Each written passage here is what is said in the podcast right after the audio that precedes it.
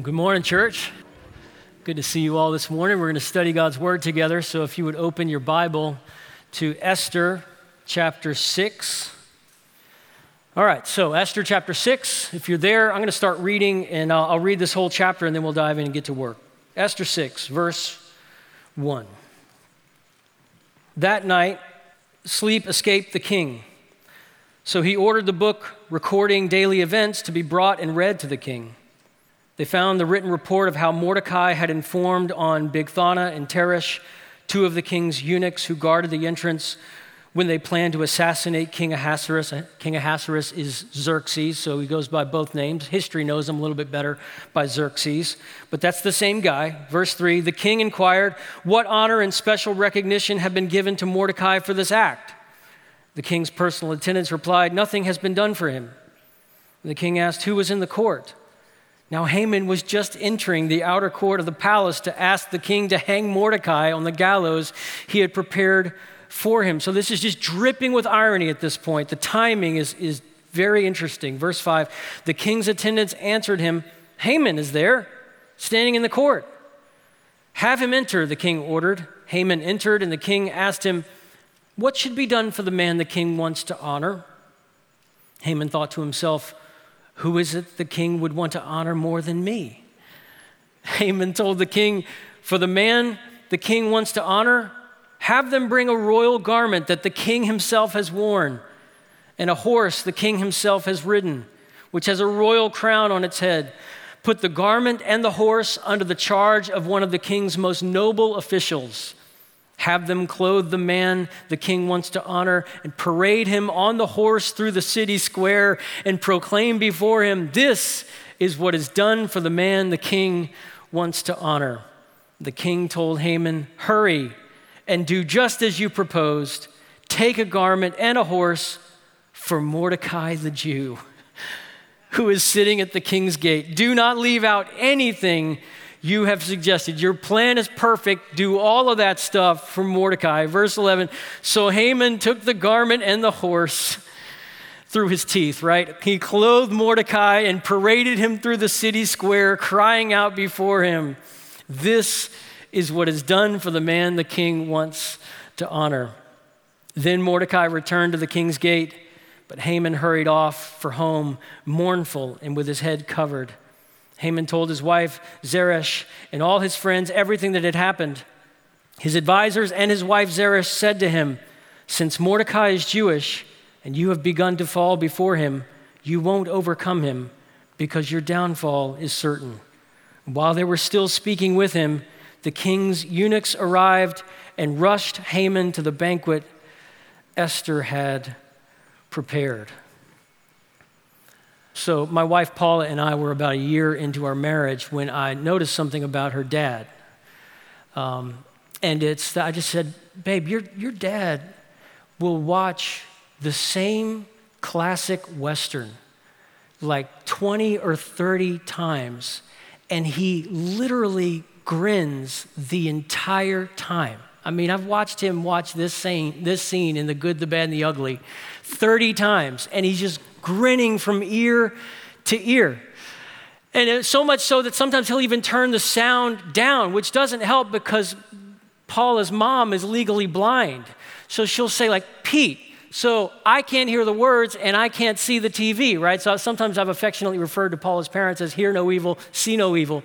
Um, but the thing is, she just, he just grins through the whole thing. Now, Paula did really pick up her dad's love for classic Westerns, but if you want to see my wife grin from ear to ear, watching a scene from a movie she's seen 20 or 30 times, cue up the last 10 minutes of a movie called While You Were Sleeping. And we have seen the end of this movie so many times, and she just beaming, right? You know, like half of us aren't even watching the movie anymore. We're just watching Paula, right? She's just enjoying it, beaming ear to ear, and we know everything that's going to happen. We know about the whole, you know, the, the awkward bridal procession to the front, and then the moment where she makes this really awkward admission and confession that I was never actually engaged to Peter, and I've always loved Jack, and I, I love your son. And he said, uh, yeah, I know you love your son. No, not that one, but that one, right? So the whole thing plays out, and then they end up at this proposal moment in a phone booth. And I, if I'm spoiling it for you, you've had 25 years to watch this movie, right? So the proposal in the, the phone, the toll booth there, and then they end up on a train and they're embracing, and the train pulls off, and there's the money line at the end of the movie, and it's this Sandra Bullock's character says this Peter once asked me when it was that I fell in love with Jack. And I told him it was while you were sleeping. And it's a great line because everything in the, ha- in the story happens in turns on Peter being asleep. You know, actually, the Bible talks a lot about rest and it even talks about sleep. So, for example, I won't be exhaustive here, but Psalm chapter 3, where David says, I lie down and sleep I wake again, for the Lord sustains me. And then you fast forward, there are a number of other places in the Psalms. Psalm 62, where David tells his soul, Find rest, my soul, in God alone. And then you fast forward again to Psalm 127, where it says, It's vain to rise early and stay awake all hours of the night and burn the candle at both ends because you're eating the bread of anxious toil, and God gives his beloved sleep. It's the gift of God is the gift of rest and the gift of sleep. And then you fast forward and you see Jesus come in the fullness of time, and there he is, and he extends his arms out to the world and he says, Come to me, all who are what? Weary and heavy laden. And he says, And I will give you rest. My gift to the world rest. Right, we come to Esther chapter 6 and the empire is asleep. The heroes are asleep. Esther and Mordecai are asleep. But in this strange twist of providence, the king can't sleep. So this unfolds in a few different steps. We see in verse 1 that there's no rest for the king. There's no rest for the king. When you back up and you take this in in the big picture, it goes kind of like this. Chapter 6 is Mordecai and Esther go to sleep, and God goes to work. The heroes go to sleep, Israel's heroes go to sleep, and God goes to work. You know, Proverbs 21, you might be familiar with Proverbs 21, verse 1, because it tells us something about God's ability to interact with, with those in high positions of authority in the world. And it says, The king's heart is in the hand of the Lord, and like rivers of water, he turns it wherever he wants to. He can turn the heart of a king in whatever direction he wants to. Well, turns out that even though Proverbs 21 tells us the king's heart is in the hand of the Lord, Esther 6 tells us the king's sleep is also in the hand of the Lord because this God of providence is quietly propping open the eyelids of the king of the world, Ahasuerus, also known as Xerxes. Verse 1, you see those words there? That night sleep escaped the king. He's in Susa and he can't sleep. He, he's sleepless in Susa. Which is kind of a, yeah, that's interesting. So, what does he do, right?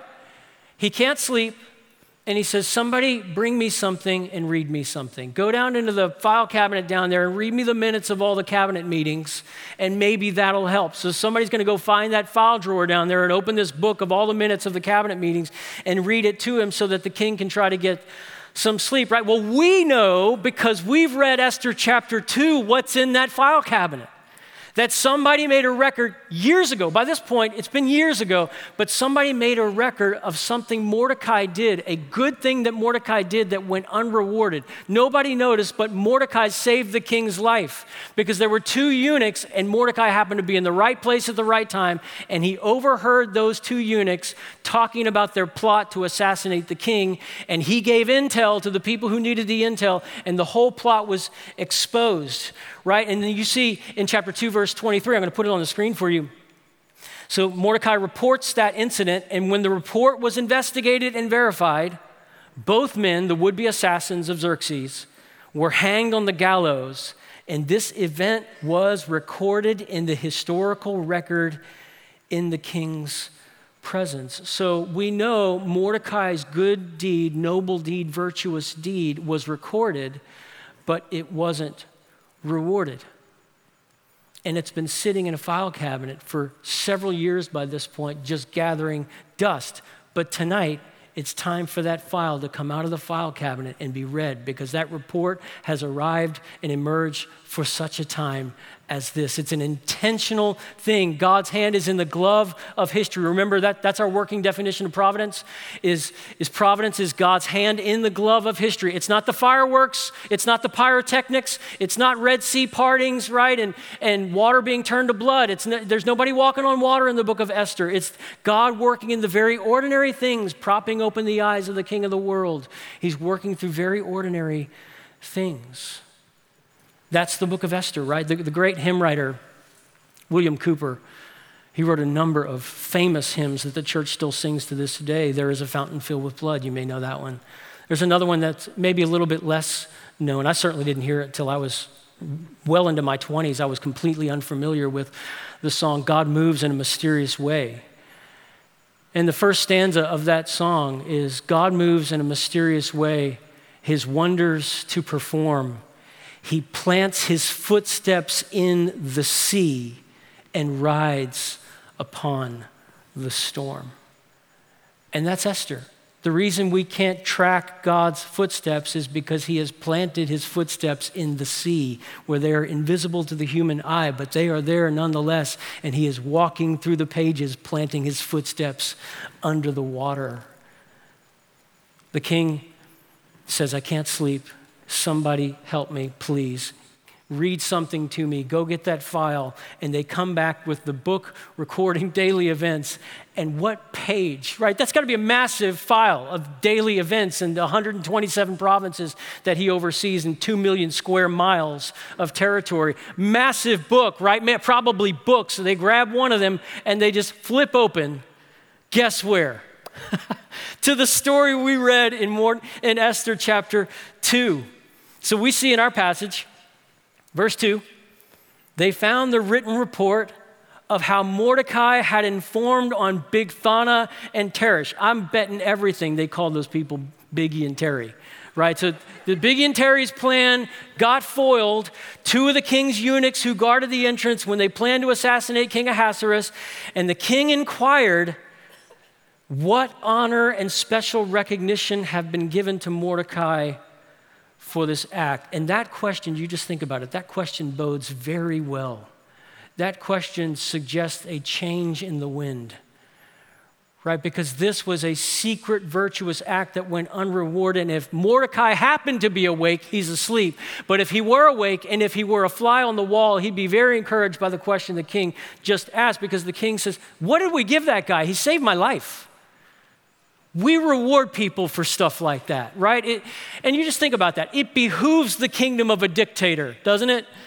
When somebody does something loyal, you want everybody in the empire to know about it because it will generate more acts of loyalty. People who do loyal things for the king get publicly honored, get blessed, right? And people who do disloyal things, they get publicly shamed. And so that has a way of warning the public to not be disloyal. So it's in Xerxes' best interest, it is in the interest of the security of our empire for us to make sure that guy's name is on something in our city. How much was his raise that year? Where is he working now in the citadel? And, and their answer to the question is he didn't get anything. Not even a cost of living increase. The man didn't get anything for saving the life of your king. You know, you think about it. Um, sometimes a believer's vindication doesn't wait until the believer's death. Sometimes it comes on Thursday. And that's kind of what happens here. His vindication comes early, and, and God loves to do that at times in our lives as we faithfully follow Him because He wants to give you and me a peek and the world that's watching a peek of the kingdom that's coming, the, the kingdom that's marked by the age to come, right? So that it spills over and you see a glimpse of the kingdom God is going to set up in the new creation where private integrity is publicly honored. And that's what they're going to see when Mordecai is paraded through the streets, right? Here in Esther chapter 6, what's going on? Mordecai is sleeping and God is preparing his vindication. And it won't even wait till Thursday, it's coming tomorrow. You're going to wake up and it's going to be a whole new day for you, Mordecai. You're going to be wearing clothes you never imagined you'd be wearing. His vindication shows up. What do we learn about the Christian life? The rhythm of the Christian life is sowing, then sleeping. I say sowing, then sleeping because the reaping is in God's hands, right? We, we don't control the harvest, we don't control the outcome. The harvest is in God's hands. If I could just stop here and just talk to those of you who have served Jesus on the field of mission. And maybe, you know, you come back in your stateside and there's perhaps a sense of discouragement. You know, we, we invested so much of our lives, we went all in. We shared the gospel, we met people, we prayed so hard, and yet we saw so little yield. So few people come to faith in Jesus. Friends, if you have served on the field and you have seen little fruit, you've been faithful. You sowed while you worked, you worked while it was day, and there's a time to rest and trust God with outcomes. You've been faithful. You've done exactly what you were supposed to do, and Sabbath is exactly what you should do now. It's just as important as our labor. You think about the yield of the seeds that we faithfully sow in parenting. How much of that yield are we going to see in our life? Who knows? There's no guarantee we're going to see a certain necessary yield. So, what do we do? Keep sowing. And when it's time to go to bed, get some rest. Because God can work while you're sleeping. God is not at rest. God does not slumber or sleep. You know, Jesus talked about his kingdom in this way. He says in Mark chapter 4, verse 26, the kingdom of God is like this. He said, A man scatters seed on the ground, he sleeps and rises night and day. The seed sprouts and grows, although he doesn't know how.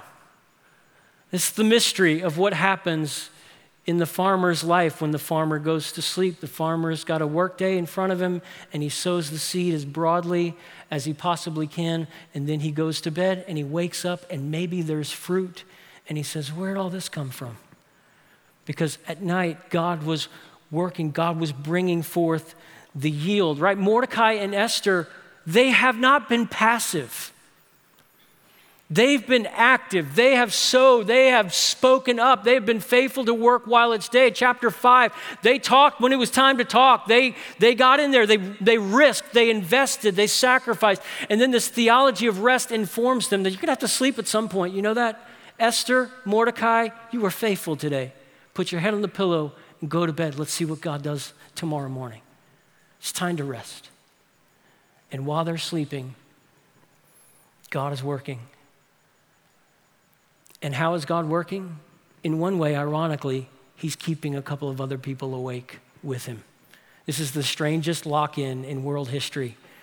God on high, Xerxes, and Haman are going to be up. They're going to pull an all nighter together, the three of them. And He's keeping all three of these awake. No rest for the king, no rest for the wicked. So, two people were up all night, with God, the king and Haman. And we know what Haman was doing, right? He was, uh, he was building the gallows.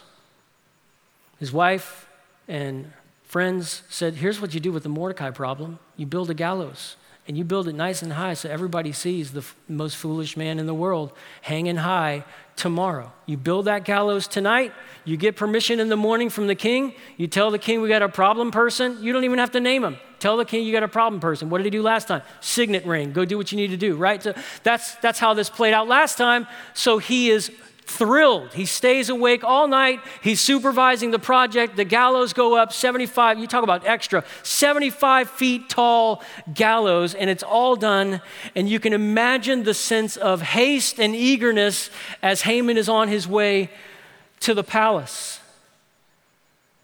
Right? You back up into chapter 5 and you find out how did all this happen, right? Well, Esther had an opportunity, and some of us were wanting to yell at Esther and say, You don't know what we know, because if you don't talk to the king tonight about what Haman has done, Mordecai is going to die in the morning. She doesn't know that.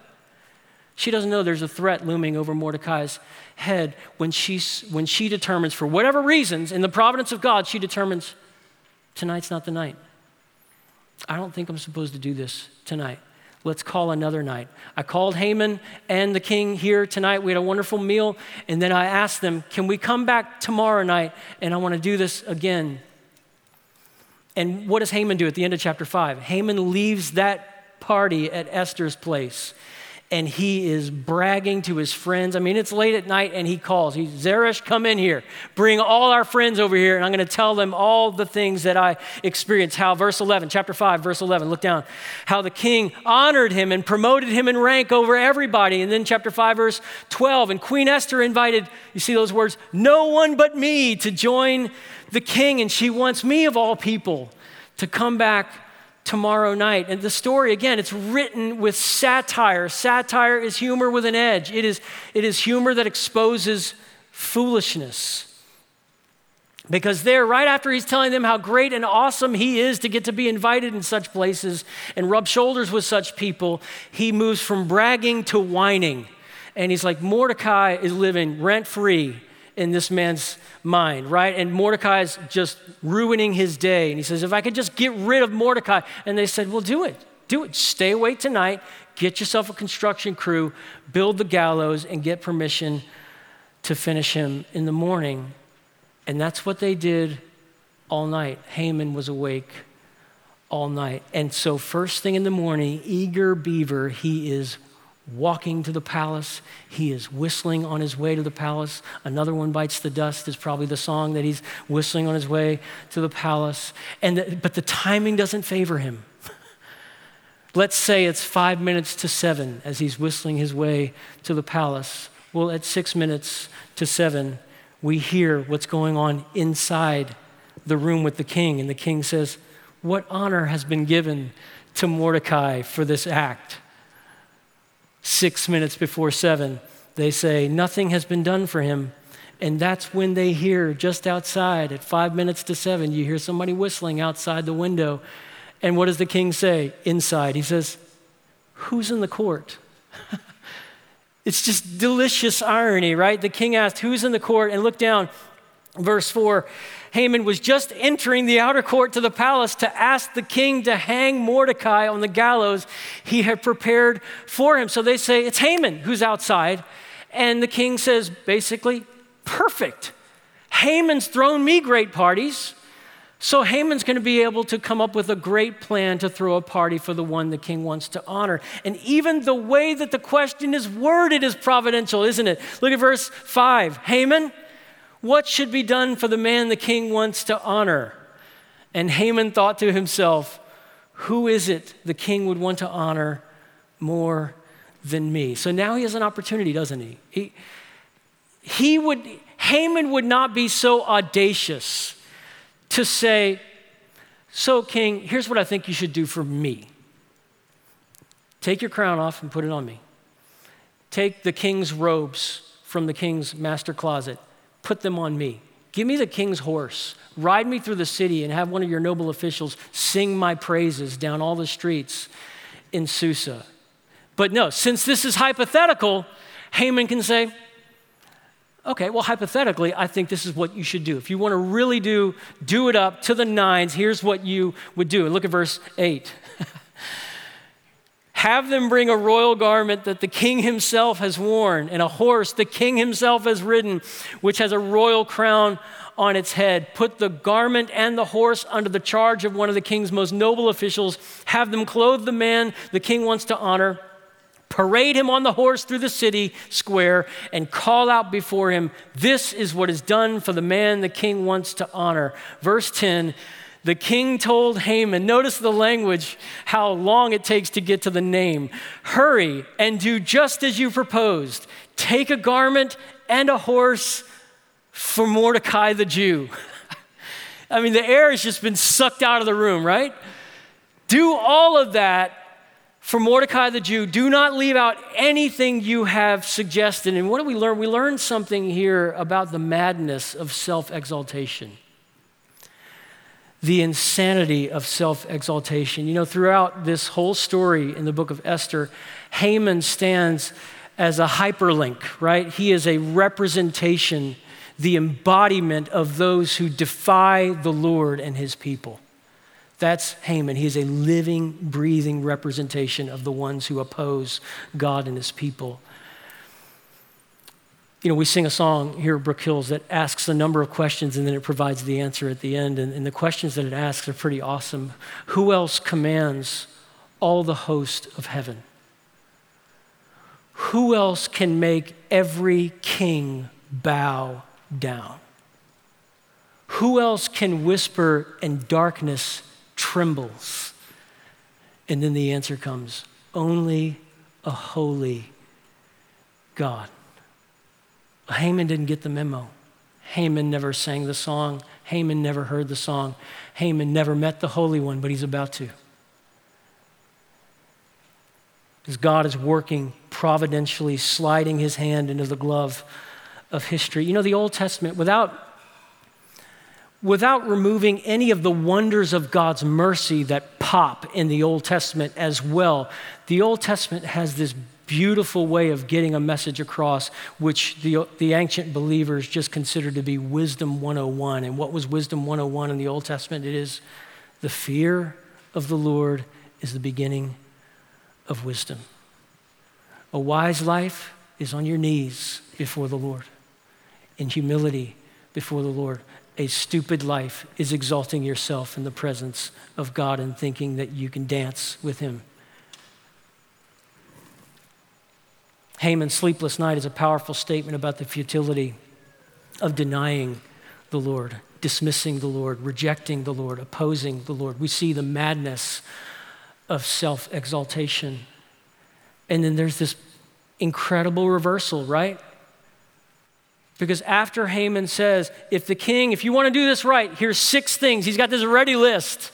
It's almost like he had already imagined, you know, if the king ever asks, these are the six things that I want the most. He's got this list of six things. If you really want to do this right, king, do these six things. And then the king says, don't leave out anything. All six things, do it for Mordecai. And then look at verse 11 the surprising reversal. So Haman took the garment and the horse. Haman clothed Mordecai and paraded him through the city square, calling out before him, This is what is done for the man the king wants to honor. Mordecai looked so different just yesterday. The difference one night of sleep made in this man's life. He looked so humble. He looked so impoverished. He looked so helpless just yesterday, and how different he looks today. He's got the king's crown. He's got the king's robe. He's riding the king's horse. And somebody's at, he's being paraded through the streets. As he's paraded through the streets, even his enemies, Mordecai's enemies, have to publicly acknowledge at repeated intervals Behold the one in whom the king is pleased.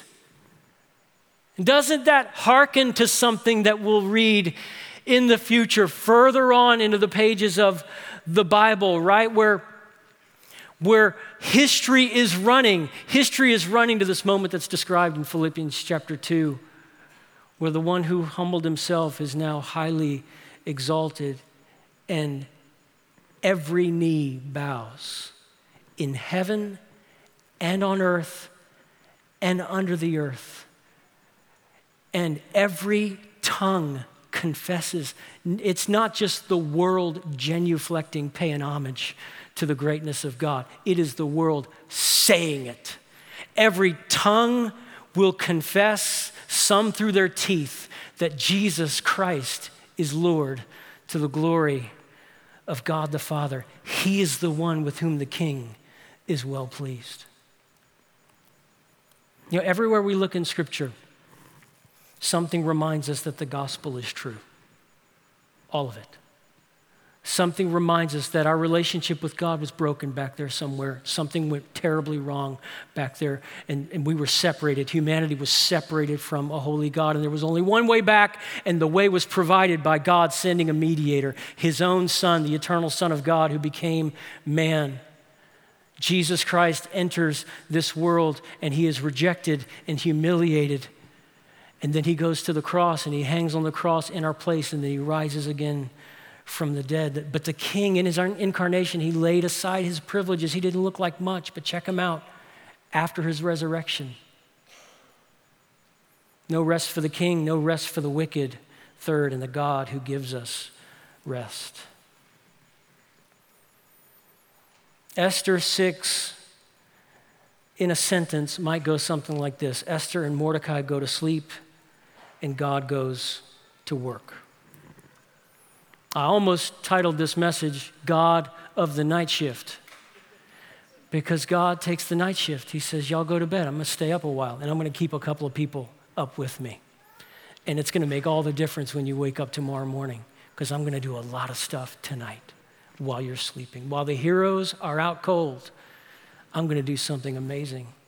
The winds are going to change. Last week, Pastor Nate Farrow, uh, he quoted from Psalm 121, and, and that text is so fitting and appropriate again here this morning because we learned something about God in Psalm 121, and it's this Psalm 121, verse 3 and 4 He, God, will not allow your foot to slip. Your protector will not slumber, so he won't slumber. Indeed, the protector of Israel does not slumber or sleep. What's the upshot of Esther 6 when it lands in the heart and soul of someone who follows Jesus? It's basically this Christian friend here in the room this morning, you can rest. God is awake. You can rest.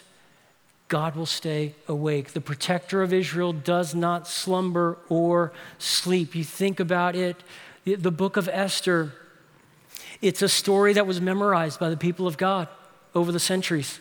Mean, they told this story verbatim, these exact words with all their satire laden detail. It was told just this way with groggers and shakers and boos and hisses and Haman's triangular ears represented in the cookies that they ate every year at the Feast of Purim, right? The whole thing, they did it up. They did not want to forget all the, all the glorious, wonderful stuff that's going on in this story. And what was the effect it was meant to have on God's people. And I think the effect is this in essence, the book of Esther as a whole is a metaphorical bedtime story. It is God saying to his people, lay down, lay down. And as they drift off to sleep, God is telling them about the night he stayed awake and made the two most powerful people in the world stay awake with him and all the outcomes were changed by seven o'clock the next morning. What a difference a night makes. Right? Who, who could have predicted these outcomes last night at 10 o'clock when Haman is boasting, throwing his weight around, saying, Yes, the, the queen wants me back tomorrow night, right? And his brag fest and his construction project and all that's going on just last night. And then who could have predicted that that same Haman would dress Mordecai up, would, would carry him down the streets and sing Mordecai's honor in the city square. Nobody's laying odds that that's ever going to happen just last night, but that whole thing turned while they were sleeping. Who could have predicted that the very people who told Haman to build the gallows, Zeresh, his wife, and the friends, build a gallows, take care of your problem. You'll be, you'll be dead by morning take care of your problem. Who could have predicted those very people? Look at the end of our passage in verse 13, chapter 6. Those same people, Zeresh and the friends, would say these words Haman, you've begun to fall before him. You won't overcome him because your downfall is certain. While they were still speaking with him, the king's eunuchs arrived and rushed Haman to the banquet Esther had prepared. Doesn't that language of here come the eunuchs and they sweep him away, doesn't it suggest to us that Haman's no longer calling the shots? Two eunuchs came and bundled him away, and he looked pretty sour. Bundled him away to the feast he was super excited about last night, but he doesn't look excited anymore because the winds have changed. You know, what's the announcement of the Advent hymn about the effect of the incarnation on those who believe? It says, a thrill of hope, a weary world rejoices. Earlier, I mentioned Psalm 3 and Psalm 62 and Psalm 127. You can throw Psalm 92 in there, a number of other Psalms as well. But in Psalm 62, I love it because David is telling his soul, he is preaching the gospel to himself. And he is saying, Find rest, my soul, in God alone. Basically, what he's saying is, Soul, the time to find rest is now, and the place it's found is in God alone. Get your rest and get it in God, because that's the only place you can find it. He is notifying his soul of where rest is found. And I think, in a sense, Esther 6 dramatizes Psalm 62. And it becomes the application for us as believers. Christian friend, don't underestimate the wonderful things God can do while you're sleeping, while you're waiting, while you're resting. Let's, let's find, actively, let's find rest this week. And let's find it in God alone. Good morning, church. Good to see you all this morning. We're going to study God's Word together. So if you would open your Bible to Esther chapter 6. All right, so Esther chapter 6. If you're there, I'm going to start reading, and I'll, I'll, read this whole chapter, and then we'll dive in and get to work. Esther 6, verse 1. That night, sleep escaped the king. So he ordered the book recording daily events to be brought and read to the king. They found the written report of how Mordecai had informed on Bigthana and Teresh, two of the king's eunuchs who guarded the entrance when they planned to assassinate King Ahasuerus. Uh, king Ahasuerus is Xerxes, so he goes by both names. History knows him a little bit better by Xerxes, but that's the same guy. Verse 3 The king inquired, What honor and special recognition have been given to Mordecai for this act? The king's personal attendants replied, Nothing has been done for him. The king asked, Who was in the court? Now Haman was just entering the outer court of the palace to ask the king to hang Mordecai on the gallows he had prepared for him. So this is just dripping with irony at this point. The timing is, is very interesting. Verse 5 The king's attendants answered him, Haman is there, standing in the court. Have him enter, the king ordered. Haman entered, and the king asked him, What should be done for the man the king wants to honor? Haman thought to himself, Who is it the king would want to honor more than me? Haman told the king, For the man the king wants to honor, have them bring a royal garment that the king himself has worn, and a horse the king himself has ridden, which has a royal crown on its head. Put the garment and the horse under the charge of one of the king's most noble officials. Have them clothe the man the king wants to honor and parade him on the horse through the city square and proclaim before him, This is what is done for the man the king wants to honor. The king told Haman, Hurry and do just as you proposed. Take a garment and a horse for Mordecai the Jew, who is sitting at the king's gate. Do not leave out anything you have suggested. Your plan is perfect. Do all of that stuff for Mordecai. Verse 11 So Haman took the garment and the horse through his teeth, right? He clothed Mordecai and paraded him through the city square, crying out before him, This is what is done for the man the king wants to honor. Then Mordecai returned to the king's gate, but Haman hurried off for home, mournful and with his head covered. Haman told his wife Zeresh and all his friends everything that had happened. His advisors and his wife Zeresh said to him, Since Mordecai is Jewish and you have begun to fall before him, you won't overcome him because your downfall is certain. While they were still speaking with him, the king's eunuchs arrived and rushed Haman to the banquet Esther had prepared. So, my wife Paula and I were about a year into our marriage when I noticed something about her dad. Um, and it's, I just said, Babe, your, your dad will watch the same classic Western like 20 or 30 times, and he literally grins the entire time. I mean, I've watched him watch this scene, this scene in The Good, the Bad, and the Ugly 30 times, and he's just grinning from ear to ear. And so much so that sometimes he'll even turn the sound down, which doesn't help because Paula's mom is legally blind.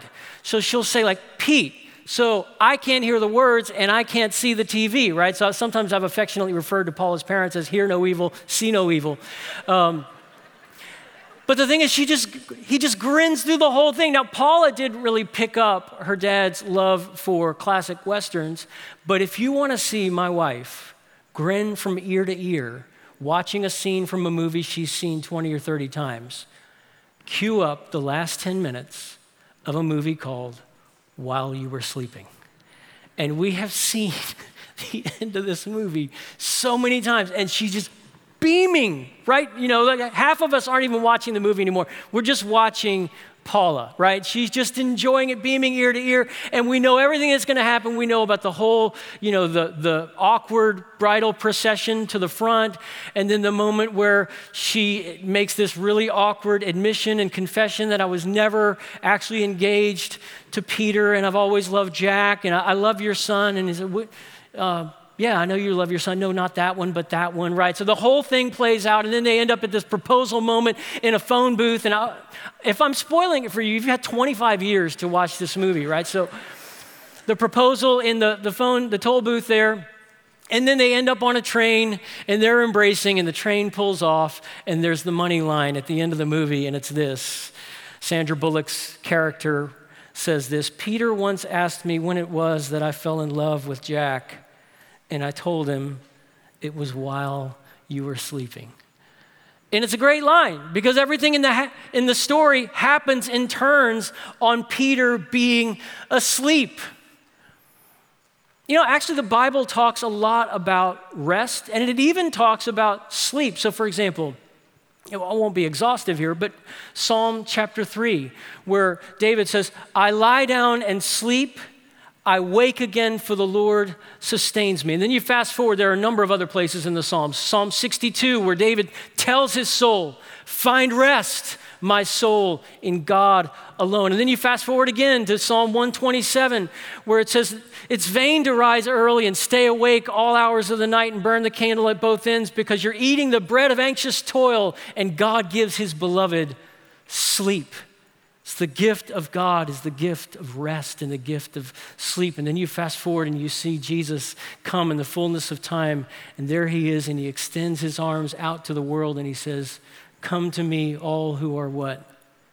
Weary and heavy laden. And he says, And I will give you rest. My gift to the world rest. Right, we come to Esther chapter 6 and the empire is asleep. The heroes are asleep. Esther and Mordecai are asleep. But in this strange twist of providence, the king can't sleep. So this unfolds in a few different steps. We see in verse 1 that there's no rest for the king. There's no rest for the king. When you back up and you take this in in the big picture, it goes kind of like this. Chapter 6 is Mordecai and Esther go to sleep, and God goes to work. The heroes go to sleep, Israel's heroes go to sleep, and God goes to work. You know, Proverbs 21, you might be familiar with Proverbs 21, verse 1, because it tells us something about God's ability to interact with, with those in high positions of authority in the world. And it says, The king's heart is in the hand of the Lord, and like rivers of water, he turns it wherever he wants to. He can turn the heart of a king in whatever direction he wants to. Well, turns out that even though Proverbs 21 tells us the king's heart is in the hand of the Lord, Esther 6 tells us the king's sleep is also in the hand of the Lord because this God of providence is quietly propping open the eyelids of the king of the world, Ahasuerus, also known as Xerxes. Verse 1, you see those words there? That night sleep escaped the king. He's in Susa and he can't sleep. He, he's sleepless in Susa. Which is kind of a, yeah, that's interesting. So, what does he do, right? He can't sleep, and he says, Somebody bring me something and read me something. Go down into the file cabinet down there and read me the minutes of all the cabinet meetings, and maybe that'll help. So somebody's going to go find that file drawer down there and open this book of all the minutes of the cabinet meetings and read it to him so that the king can try to get some sleep, right? Well, we know because we've read Esther chapter 2 what's in that file cabinet. That somebody made a record years ago. By this point, it's been years ago, but somebody made a record of something Mordecai did, a good thing that Mordecai did that went unrewarded. Nobody noticed, but Mordecai saved the king's life because there were two eunuchs, and Mordecai happened to be in the right place at the right time, and he overheard those two eunuchs talking about their plot to assassinate the king, and he gave intel to the people who needed the intel, and the whole plot was exposed right? And then you see in chapter 2, verse 23, I'm going to put it on the screen for you. So Mordecai reports that incident, and when the report was investigated and verified, both men, the would be assassins of Xerxes, were hanged on the gallows. And this event was recorded in the historical record in the king's presence. So we know Mordecai's good deed, noble deed, virtuous deed was recorded, but it wasn't rewarded. And it's been sitting in a file cabinet for several years by this point, just gathering dust.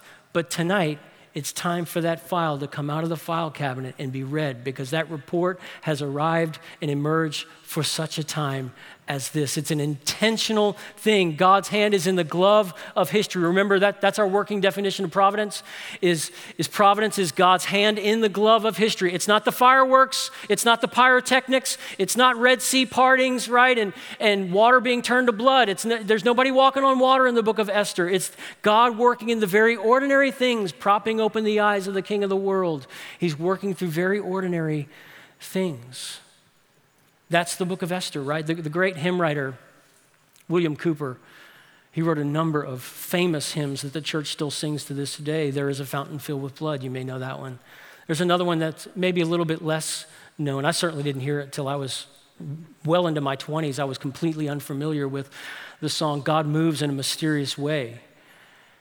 And the first stanza of that song is God moves in a mysterious way, his wonders to perform he plants his footsteps in the sea and rides upon the storm. And that's Esther.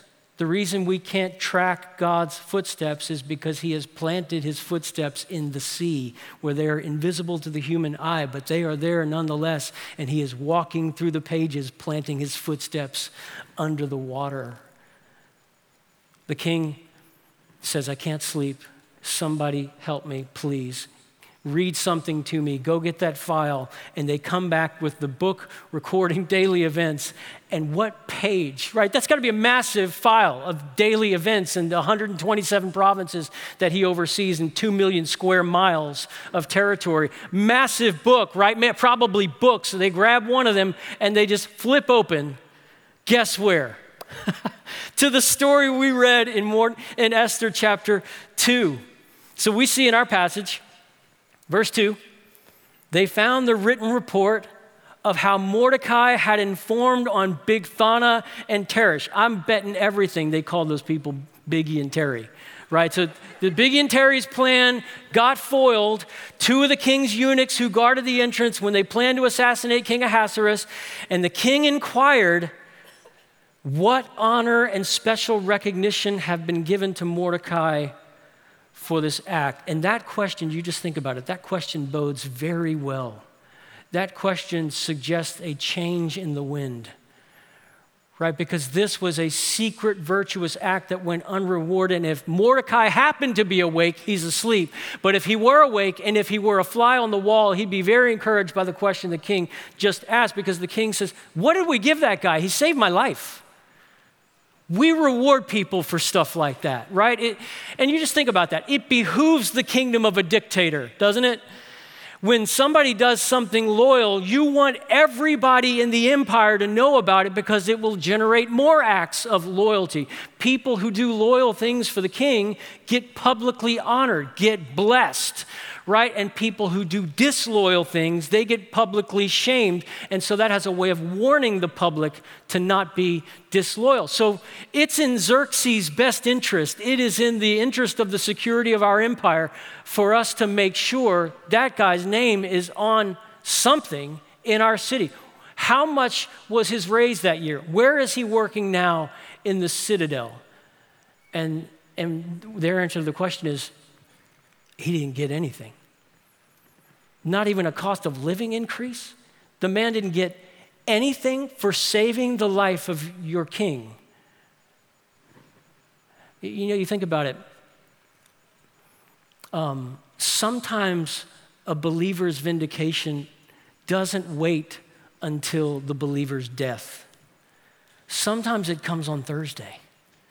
And that's kind of what happens here. His vindication comes early, and, and God loves to do that at times in our lives as we faithfully follow Him because He wants to give you and me a peek and the world that's watching a peek of the kingdom that's coming, the, the kingdom that's marked by the age to come, right? So that it spills over and you see a glimpse of the kingdom God is going to set up in the new creation where private integrity is publicly honored.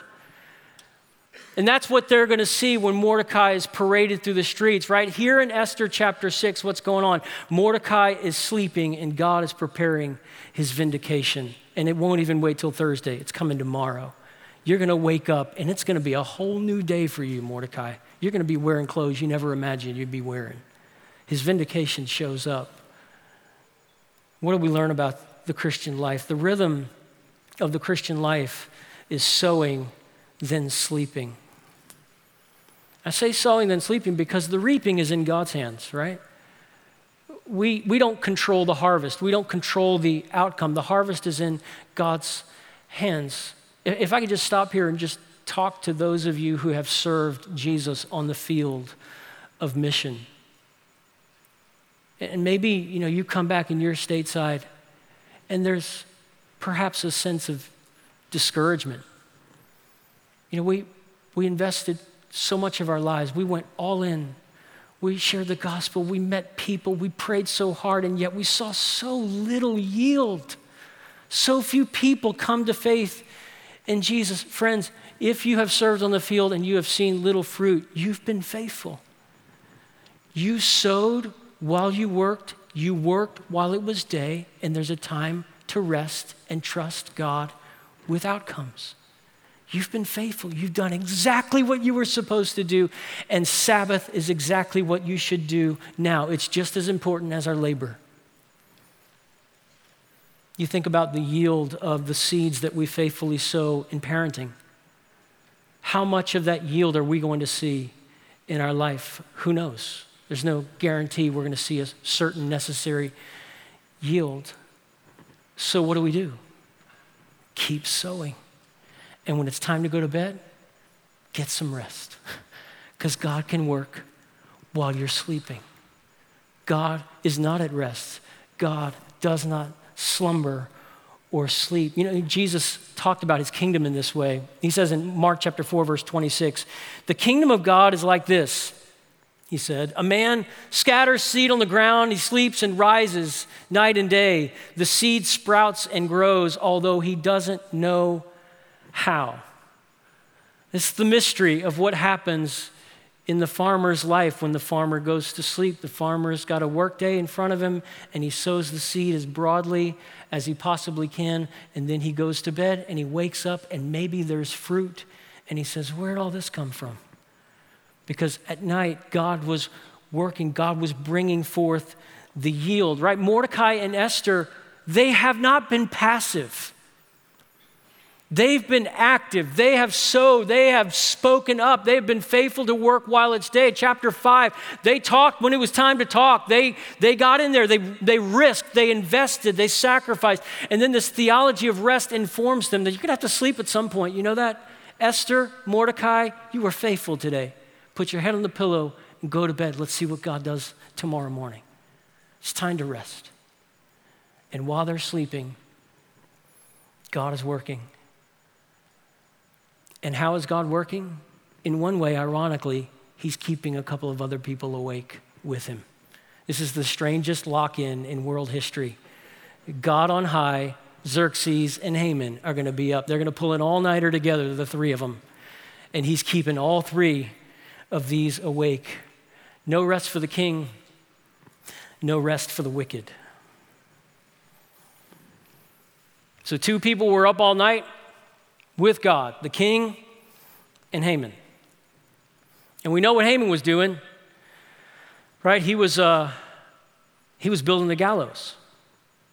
His wife and friends said, Here's what you do with the Mordecai problem you build a gallows and you build it nice and high so everybody sees the f- most foolish man in the world hanging high tomorrow. You build that gallows tonight, you get permission in the morning from the king, you tell the king we got a problem person, you don't even have to name him. Tell the king you got a problem person. What did he do last time? Signet ring. Go do what you need to do, right? So that's that's how this played out last time. So he is thrilled. He stays awake all night. He's supervising the project. The gallows go up 75, you talk about extra, 75 feet tall gallows, and it's all done.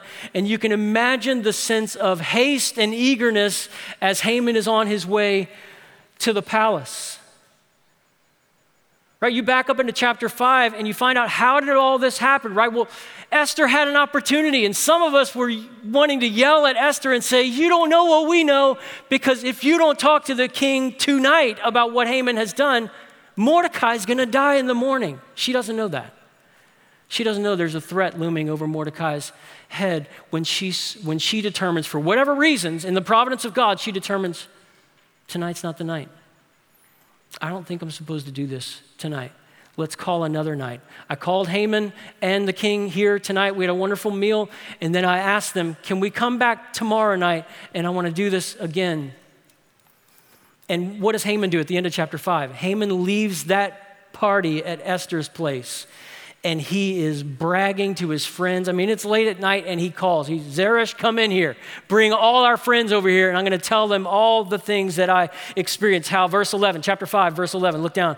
How the king honored him and promoted him in rank over everybody. And then chapter 5, verse 12, and Queen Esther invited, you see those words, no one but me to join the king. And she wants me, of all people, to come back tomorrow night. And the story, again, it's written with satire. Satire is humor with an edge, it is, it is humor that exposes foolishness. Because there, right after he's telling them how great and awesome he is to get to be invited in such places and rub shoulders with such people, he moves from bragging to whining. And he's like, Mordecai is living rent free in this man's mind, right? And Mordecai's just ruining his day. And he says, If I could just get rid of Mordecai. And they said, Well, do it. Do it. Stay awake tonight. Get yourself a construction crew, build the gallows, and get permission to finish him in the morning. And that's what they did all night. Haman was awake all night. And so, first thing in the morning, eager beaver, he is walking to the palace. He is whistling on his way to the palace. Another one bites the dust is probably the song that he's whistling on his way to the palace. And the, but the timing doesn't favor him.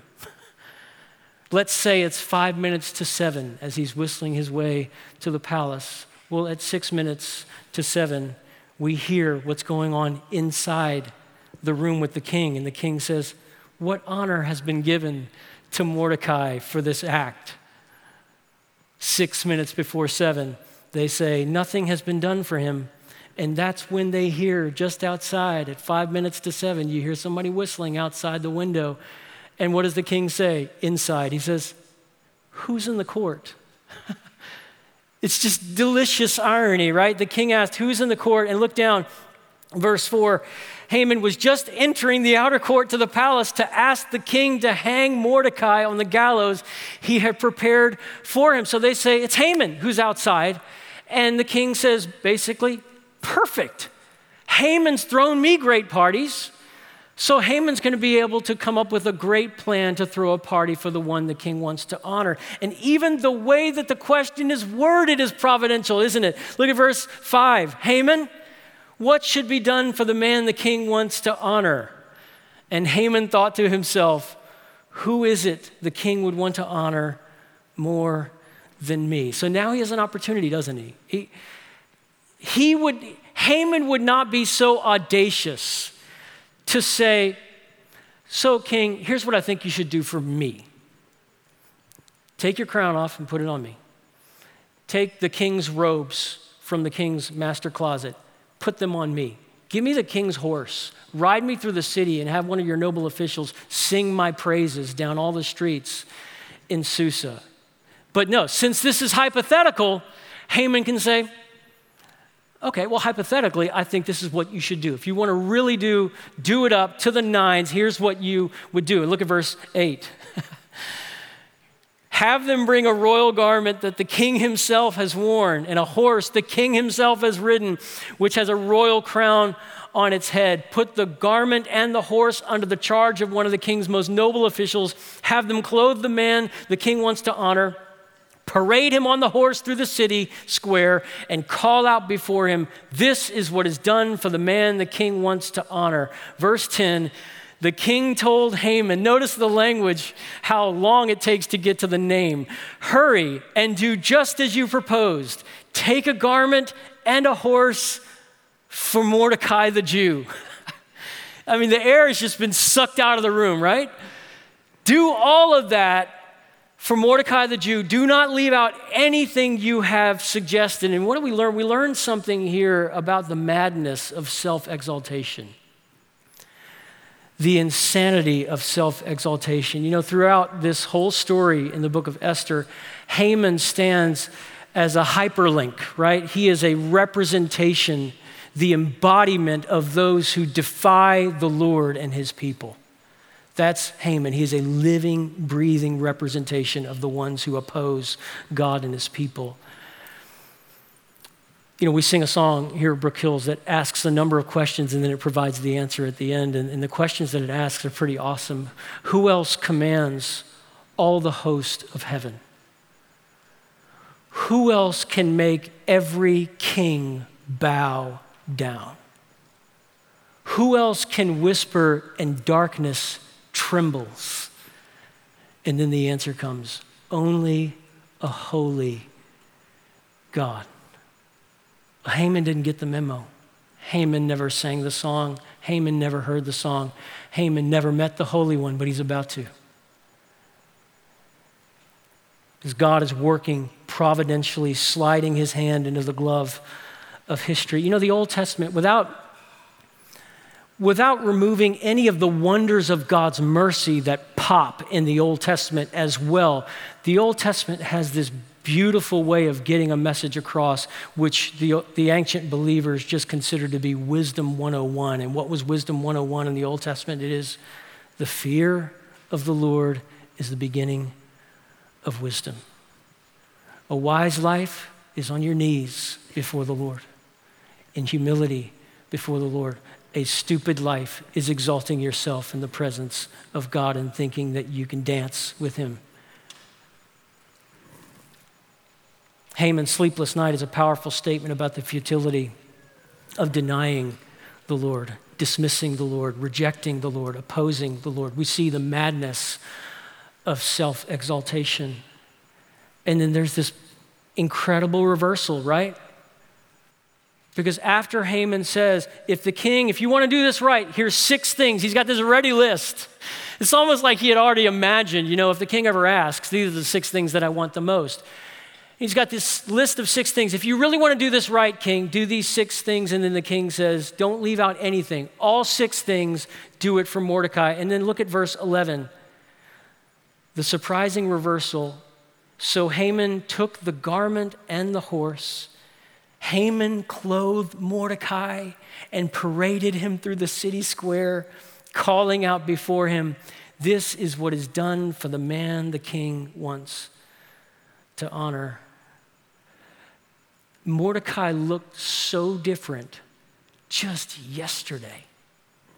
The difference one night of sleep made in this man's life. He looked so humble. He looked so impoverished. He looked so helpless just yesterday, and how different he looks today. He's got the king's crown. He's got the king's robe. He's riding the king's horse. And somebody's at, he's being paraded through the streets. As he's paraded through the streets, even his enemies, Mordecai's enemies, have to publicly acknowledge at repeated intervals Behold the one in whom the king is pleased.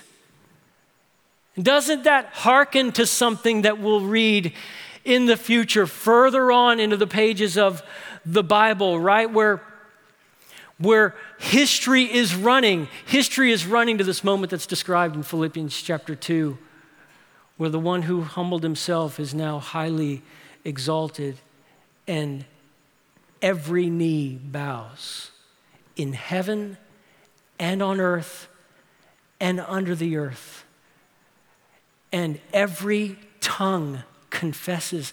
It's not just the world genuflecting, paying homage to the greatness of God, it is the world saying it. Every tongue will confess, some through their teeth, that Jesus Christ is Lord to the glory of God the Father. He is the one with whom the King is well pleased. You know, everywhere we look in Scripture, something reminds us that the gospel is true. All of it. Something reminds us that our relationship with God was broken back there somewhere. Something went terribly wrong back there, and, and we were separated. Humanity was separated from a holy God, and there was only one way back, and the way was provided by God sending a mediator, his own Son, the eternal Son of God, who became man. Jesus Christ enters this world, and he is rejected and humiliated. And then he goes to the cross and he hangs on the cross in our place, and then he rises again from the dead. But the king, in his incarnation, he laid aside his privileges. He didn't look like much, but check him out after his resurrection. No rest for the king, no rest for the wicked. Third, and the God who gives us rest. Esther 6, in a sentence, might go something like this Esther and Mordecai go to sleep, and God goes to work. I almost titled this message, God of the Night Shift. Because God takes the night shift. He says, Y'all go to bed. I'm going to stay up a while, and I'm going to keep a couple of people up with me. And it's going to make all the difference when you wake up tomorrow morning, because I'm going to do a lot of stuff tonight while you're sleeping. While the heroes are out cold, I'm going to do something amazing. The winds are going to change. Last week, Pastor Nate Farrow, uh, he quoted from Psalm 121, and, and that text is so fitting and appropriate again here this morning because we learned something about God in Psalm 121, and it's this Psalm 121, verse 3 and 4 He, God, will not allow your foot to slip. Your protector will not slumber, so he won't slumber. Indeed, the protector of Israel does not slumber or sleep. What's the upshot of Esther 6 when it lands in the heart and soul of someone who follows Jesus. It's basically this Christian friend here in the room this morning, you can rest. God is awake. You can rest. God will stay awake. The protector of Israel does not slumber or sleep. You think about it, the book of Esther, it's a story that was memorized by the people of God over the centuries. I mean, they told this story verbatim, these exact words with all their satire laden detail. It was told just this way with groggers and shakers and boos and hisses and Haman's triangular ears represented in the cookies that they ate every year at the Feast of Purim, right? The whole thing, they did it up. They did not want to forget all the, all the glorious, wonderful stuff that's going on in this story. And what was the effect it was meant to have on God's people? And I think the effect is this in essence, the book of Esther as a whole is a metaphorical bedtime story. It is God saying to his people, lay down, lay down. And as they drift off to sleep, God is telling them about the night he stayed awake and made the two most powerful people in the world stay awake with him. And all the outcomes were changed by seven o'clock the next morning. What a difference a night makes. Right? Who, who could have predicted these outcomes last night at 10 o'clock when Haman is boasting, throwing his weight around, saying, yes, the, the queen wants me back tomorrow night, right? And his brag fest and his construction project and all that's going on just last night. And then who could have predicted that that same Haman would dress Mordecai up, would would carry him down the streets and sing Mordecai's honor in the city square. Nobody's laying odds that that's ever going to happen just last night, but that whole thing turned while they were sleeping. Who could have predicted that the very people who told Haman to build the gallows, Zeresh, his wife, and the friends, build a gallows, take care of your problem. You'll be, you'll be dead by morning. Take care of your problem. Who could have predicted those very people? Look at the end of our passage in verse 13, chapter 6.